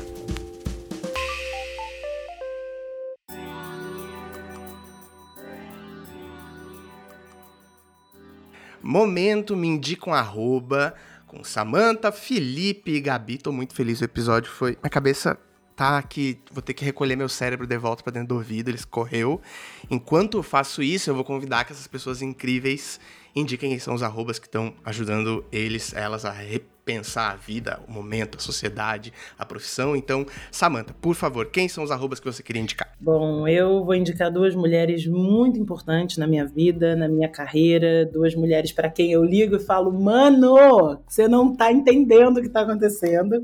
Que uma delas é Helena Berto, ela é uma das mulheres mais generosas com quem eu já tive trocas, uma das pessoas mais competentes e também ela muitas vezes ela desconstrói em mim muitas das coisas que eu acho que já estão prontas e postas e eu já tenho uma perspectiva sobre ela e é aquela pessoa com a qual você conversa e você sai falando não, você não sabe de nada, Samantha volta duas casas. Então, Helena Berto, que é a nova rede global de, de comunicação e diversidade do Nubank, e isso por si só, de novo, são essa, esses movimentos que me, me trazem esperança É, e eu tenho muita sorte de ter encontrado mulheres muito generosas e, e impactantes no mundo que elas, que elas estão inseridas, então a Helena é uma delas. E a outra é outra indicada no Caboré, outra caborável, que é a Fátima Pissarra, que ela está indicada no prêmio de dirigente da indústria desse ano no Caboré. É importante dizer que eu fiquei muito impactada também com a indicação dela, porque é uma indicação de uma empreendedora. Eu vi, eu fui do time da Fátima, uma pessoa, a primeira pessoa que ela trouxe já quando foi construir hoje o que é a Mind, né, a, agência dela de influência e de produtos para as marcas, e eu me lembro do impacto que ela teve nessa transição entre se transformar na Vevo e ter que, né, e ter não ter mais o direito à licença da Vevo e ter que ter transformado um problema porque ela tinha 60, 70 pessoas trabalhando para ela e um belo dia você olha para aquilo e você não tem mais o seu principal parceiro de negócio em numa virada assim para mim histórica de uma pessoa com muito comprometimento em garantir que aquelas pessoas continuassem com seus empregos. Ela cria junto com a Preta Gil e o Carlos Scapini, a maior empresa de influência do país. Então, eu fico sempre muito impactada com as pessoas que são capazes de fazer esses grandes feitos sem abrir mão de trazer pessoas, olhares e construir isso a partir de, de crenças. Então, crenças honestas sobre um olhar propositivo para o mundo. Então, é Helena e Fátima. E aproveitando aqui esse espaço, muito obrigada, meninas. Helena por ser tão generosa na minha vida pessoal e Fátima por ter não só me empregado, mas ter dito para mim: "Ei, calma aí, tu é muito maior que isso". E às vezes a gente precisa de alguém que faça isso. Então, minha eterna gratidão, meninas. Adorei. Felipe, vai você. Boa. É, eu indicaria a Helena também, que eu grande amigo. Malandragem para indicar mais uma pessoa, caralho. Não vem que não tem, pode não, Mas eu vou, eu vou, eu vou indicar duas mulheres também. Acho que importantes. Primeira, eu vou indicar a Rafa Martins, é Rafaela Underline, Underline Martins. Rafaela com PH e dois L's. É, a Rafa é uma, uma pessoa que eu converso muito, acho que é uma das também dessas grandes é, movimentadora dessas mudanças no mercado publicitário que a gente está falando. Assim, uma pessoa incrível, acho que é uma liderança do nosso mercado. É, é, foi é, Woman to Watch também, é, esse ano, não sei se foi esse ano, né? Sim, pessoa incrível, assim, eu acho que a, eu busco muito, converso muito com ela, acho que de uma generosidade, de um olhar que a gente não, que é raro achar, assim, numa posição. Então indico muito que escute tudo que a Rafa fala e quem puder também conversar com ela. Acho que ela é muito generosa a ponto também de conversar, então conversem com a Rafa Martins. É, então, primeira, primeira indicação de arroba. Segunda indicação de arroba, já citada nesse podcast, eu vou indicar a arroba da minha esposa, que é quem pintou essa parede que vocês não estão vendo. Ela é advogada e é presidente da Comissão de Igualdade Racial na OAB. É, então, eu acho que ela, ela também fala muito sobre muitas conversas sobre esse lugar da igualdade racial com a perspectiva do direito, porque eu acho que é muito importante, eu venho cada vez mais compreendendo isso, além da gente estar nessa batalha, nessa luta, mas a gente entender também e compreender nossas perspectivas legais diante disso, saber as nossas perspectivas e saber os nossos olhares é, de direitos mesmo da lei perante o que a gente merece e o que a gente precisa ser tratado nesse país, que a gente conquistou, principalmente nesse momento que a gente está vendo tantas coisas regredirem. Então, minha esposa é arroba Ianata, mas escreve Y-H-A-N-N-A-T-H. Então, é nomezinho complexo, mas então esses dois arrobas eu deixo a indicação. Gabi, certo. Eu amo que eu poderia citar todos esses arrobas também, assim, acho que é muito legal, inclusive os arrobas das pessoas participantes desse podcast, porque Samantha e Rafa são duas das referências que eu tenho de carreira, assim. É, Felipe conheci um pouco depois, mas também é alguém que eu tô sempre de olho acompanhando a movimentação, também admiro demais. É, os meus dois arrobas, eles vão num caminho um pouco diferente, assim, eu queria trazer dois nomes de pessoas mais jovens e que são futuras duas pessoas caboráveis também, assim, pelo menos na, no meu ponto de vista, é, dentro da categoria que eu tô hoje de planejamento. Uma é a Rita Romão, é, o arroba dela é R, R, aí é R Ritíssima, mais fácil. Tem, é o Ritíssima com R a mais no começo. Ela, se eu não me engano, ainda está na Think Eva, Think Olga, é, dentro do recorte de planejamento. Então, acho que é uma baita pessoa para a gente ficar de olho como, como indústria para os próximos caborés aí da vida e próximos, próximos reconhecimentos, é, para a gente acompanhar uma baita, uma baita pessoa, uma baita referência também, que eu acho que vale a gente citar aqui. É, e outra pessoa também jovem que eu vejo no futuro do caboré, é, o Felipe conhece bem de perto, é o Renan Damascena, é, tá lá na Gana, Aue. É, o Renan Damascena eu conheço também faz alguns anos, eu acho brilhante, acho que é alguém também que o planejamento desse país tem que ficar de olho. É, também vejo no Caboré em breve. E, e, eu acho que como o planejamento é sobre ponto de vista, tem dois pontos de vista que muito ricos, é, muito diferentes entre eles, né? Para quem acha ah, espero que ninguém nesse podcast ainda ache isso, mas por serem duas pessoas negras, não é o mesmo ponto de vista, eles são totalmente diferentes. é, vale dizer, porque ouvimos essa polêmica recentemente com a eleição do clube. É, e são, são pessoas que eu acho que têm tudo para o planejamento do Brasil, assim, e cada vez mais longe, dentro e fora da comunicação. Maravilha. Gente, adorei. Muito obrigado pelo tempo de vocês, a generosidade. Aprendi muito, estou muito feliz. Obrigado. Eu que agradeço mesmo. também. Eu agradeço essas incríveis pelo aprendizado aí. Sempre bom escutar vocês. Eu acho que a gente podia fazer um desse por mês só pra gente conversar, né? Assim. não precisa lançar depois, sei lá. A gente marca um encontrinho, conversa e depois. É, joga um tema e a gente debate, né? Tipo assim, joga um tema e fica bom e Vamos falar sobre verdade secreta, sei lá. É... Puxa aqui pra casa, puxa pra casa. Gente, um prazer enorme, bom ver vocês. Fê, muito bom te ver, saudade.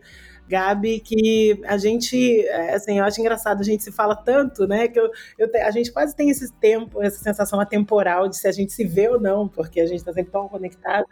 Então, que bom a gente ter se visto, então, dois dias seguidos nessa semana. Lucas, prazer. Agora, né, audiência cativíssima, espalhe a sua palavra por muitos lugares. é, é, sempre um Obrigado prazer demais. enorme estar aqui com vocês e um prazer primeira experiência, que seja a primeira de muitas. Beijo, galera.